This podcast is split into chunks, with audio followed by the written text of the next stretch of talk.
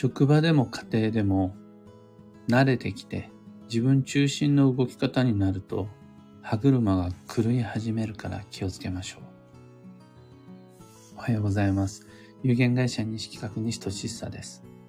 発行から21年、累計8万4000部の運をデザインする手帳、有機暦を群馬県富岡市にて制作しています。最新版である有機暦2024は現在販売中。気になる方、ひらがなにて有機暦と検索を。で、このラジオ、聞く暦では毎朝10分の暦レッスンをお届けしています。今朝は、仕事はいつでも目的中心というテーマでお話を。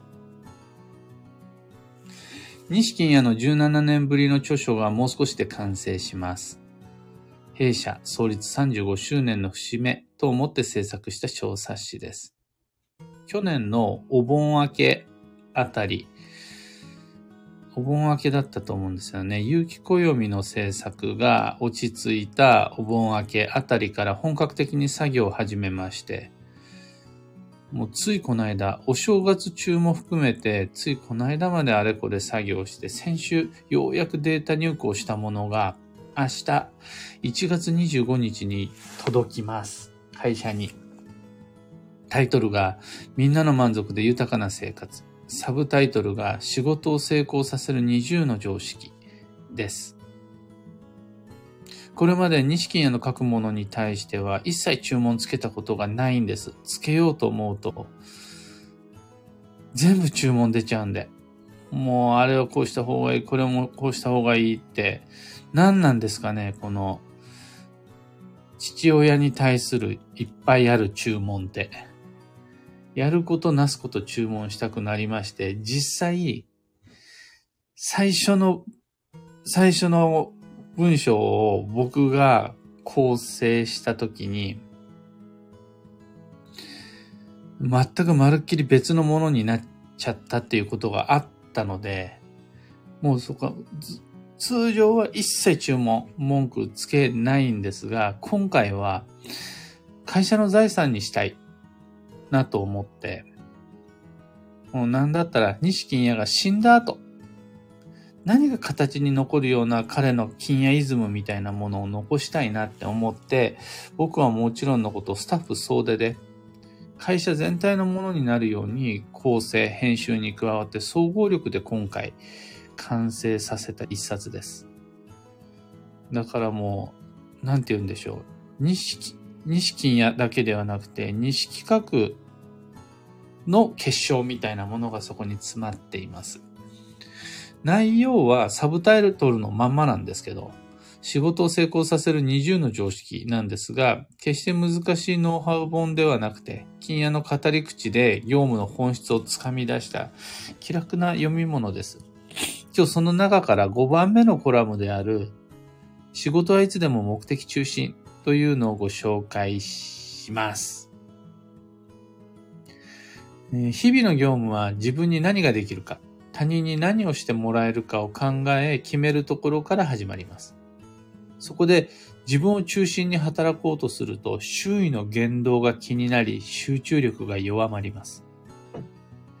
職場における目的を中心に据えてそのために自分は何ができるかを探せば周囲のことは気にならなくなり課題が見つかり集中して働けるようになります。まず、業務の意味を把握するところから始めましょう。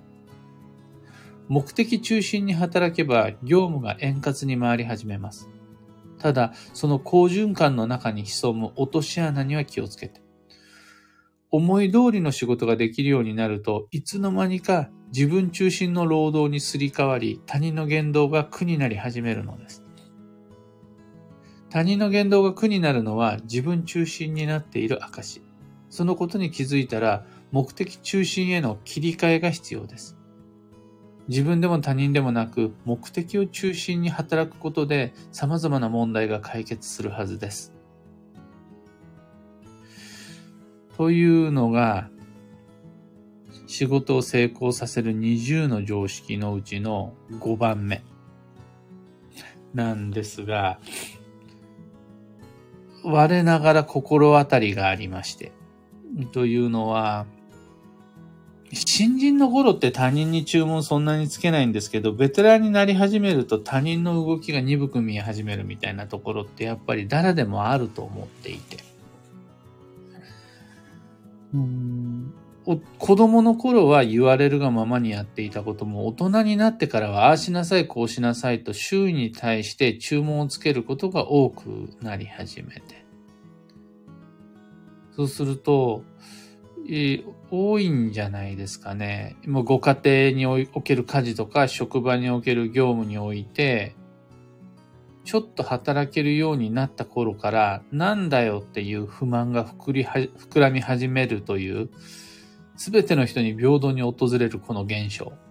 原因はどこにあるかというと、何を中心に働いているかの違いだそうです。で、そこでですね、の、解決策として陥りがちなのが、あまりにも他人本位、誰かのためにってなっちゃうのもまた運はずれてしまう。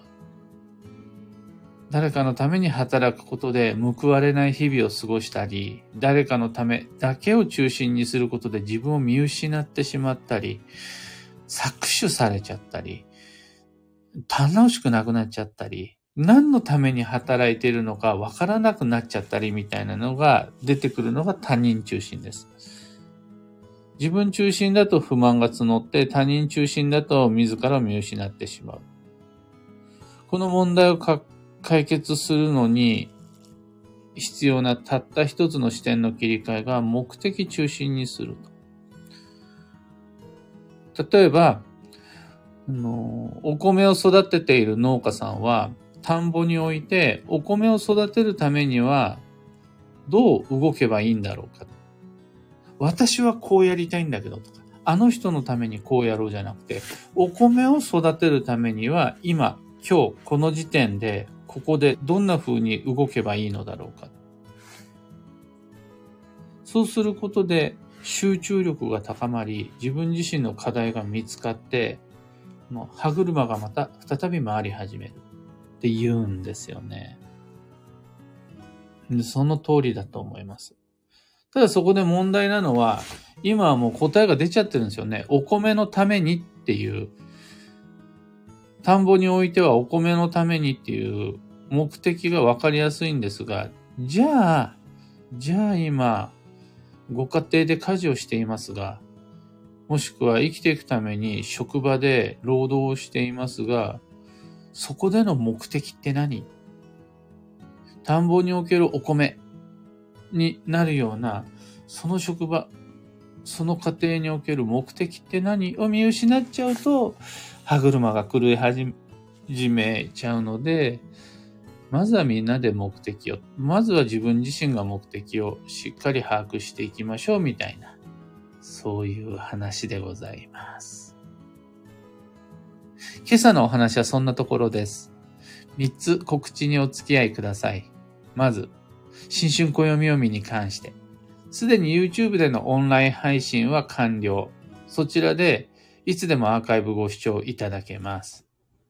で、こっちはね、純粋にただただ、もう、暦、2024年の運勢と注意事項を読んだんですが、この後、群馬県桐生市のビキニ桐生文化会館小ホールで、1月27日、今週末ですね、19時から開催する新春暦読みでは、今日ご紹介した小冊子、錦屋の本も交えてお話をする予定です。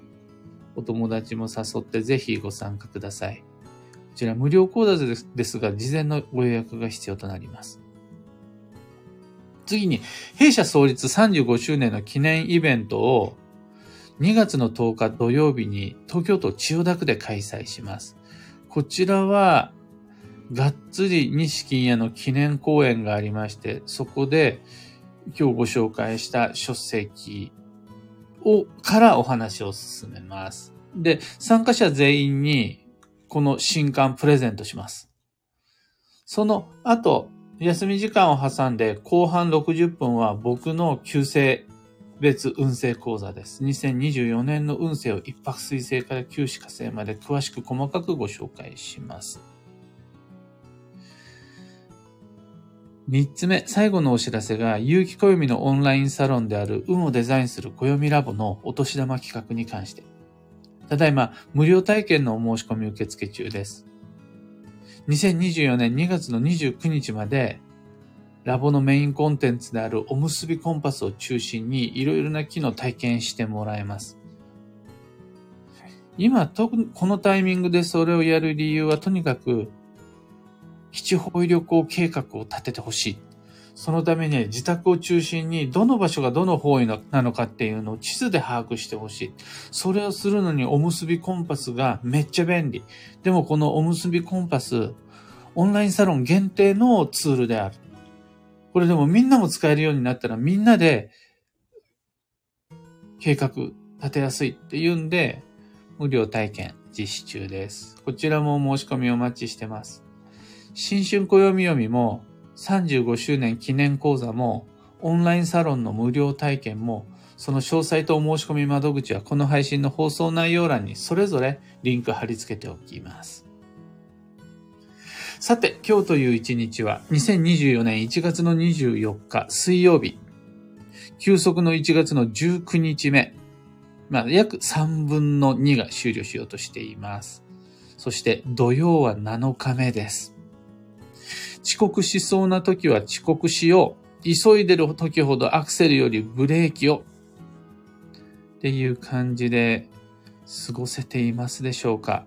車の運転をされる方は、運転慎重に。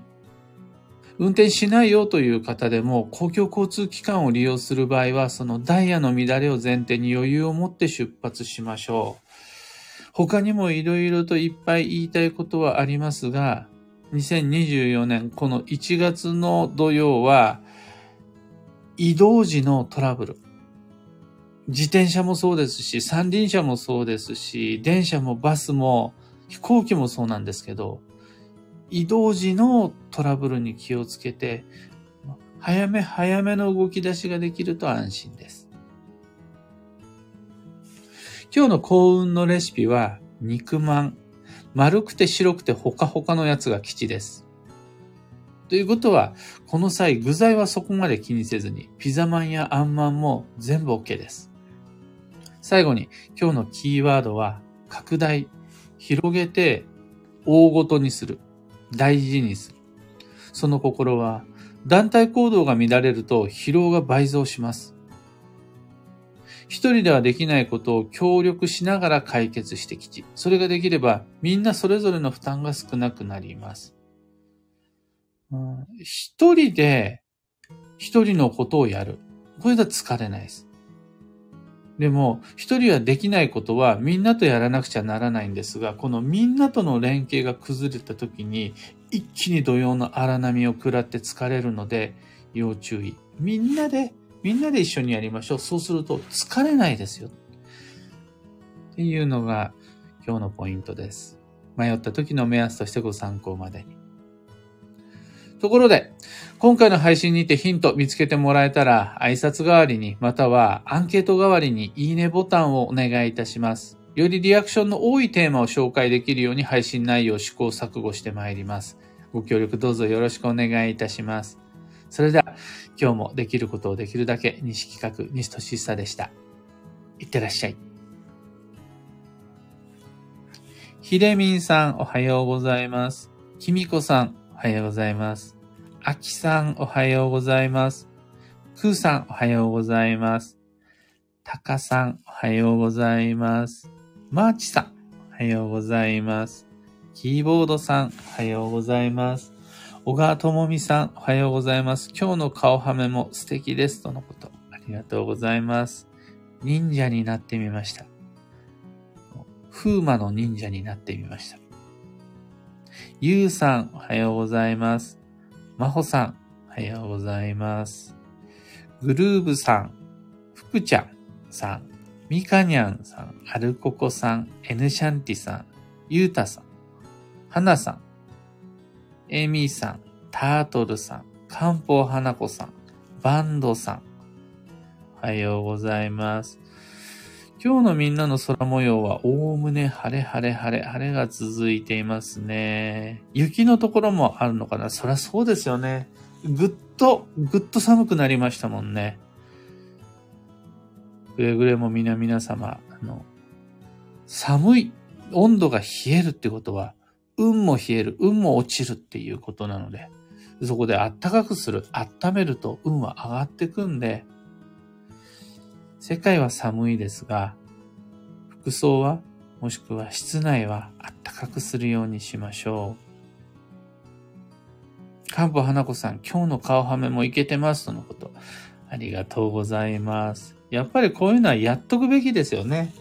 どこで使えるかわかんないですもんね。ひでみんさん。金谷先生の新刊とっても興味あります。ジュニア先生と金谷先生の師弟関係も愛情深くていいなぁとほんわかします。とのこと。ありがとうございます。ただ、構成編集の現場は殺伐としてましたね。な、の価値観のぶつかり合いというか、世代間の対立というか、やりたいことは同じだから協力できるんです。言いたいことも分かってるから、理解不能じゃないんです。ただ、同じ生きる、同じ働くでも、やっぱ違うんですよね。人それぞれ。それをより良いものにしようと思ったら、本当ね、現場は本当に殺伐としてました、今回。今でこそ完成してみんなでいいものができたね。あの、これから10年、20年とみんなで大切にできるいい指針ができたねって、今はみんなほ、ほかほかしてるんですが、去年の11月から12月ぐらいにかけての、あの雰囲気はちょっとあの、一瞬西企画の人たちが仲悪かったです。まあ、それぐらいみんな真剣にちゃんと、ちゃんとしたものをやろうって、みんなが頑張ってたので、なんて言うんでしょう。分裂の危機とかじゃなかったんですけど、今回の、あの、有機暦ではそういうのあんまないんですけど、今回のこの西金屋の新刊に関しては、みんなが戦って作ったっていう感じが強かった気がします。かぼう花子さん、私も新刊気になってます。発売されるのでしょうか？とのことありがとうございます。まずですね、とにかく、えー、記念事業として行ったことなので、2月の10日の千代田プラットフォームスクエアでのの記念公演。ここで受講者全員にプレゼントできるようにっていう感じで、えっと、すってます。で、その後多分ね、2月10日以降になると思うんですが、販売の段取りをつけて、まだね、発売日は決まってないものの、販売はします。ただ、あの、まだ決まってないので、決まり次第、みんなにお知らせします。ブログ、SNS、このラジオ等で、の発売日いつになりましたっていうのはお知らせしたいと思います。そちらもう少しお待ちください。というわけで、今朝の配信ここまで。今日もマイペースに運をデザインして参りましょう。僕も行ってきます。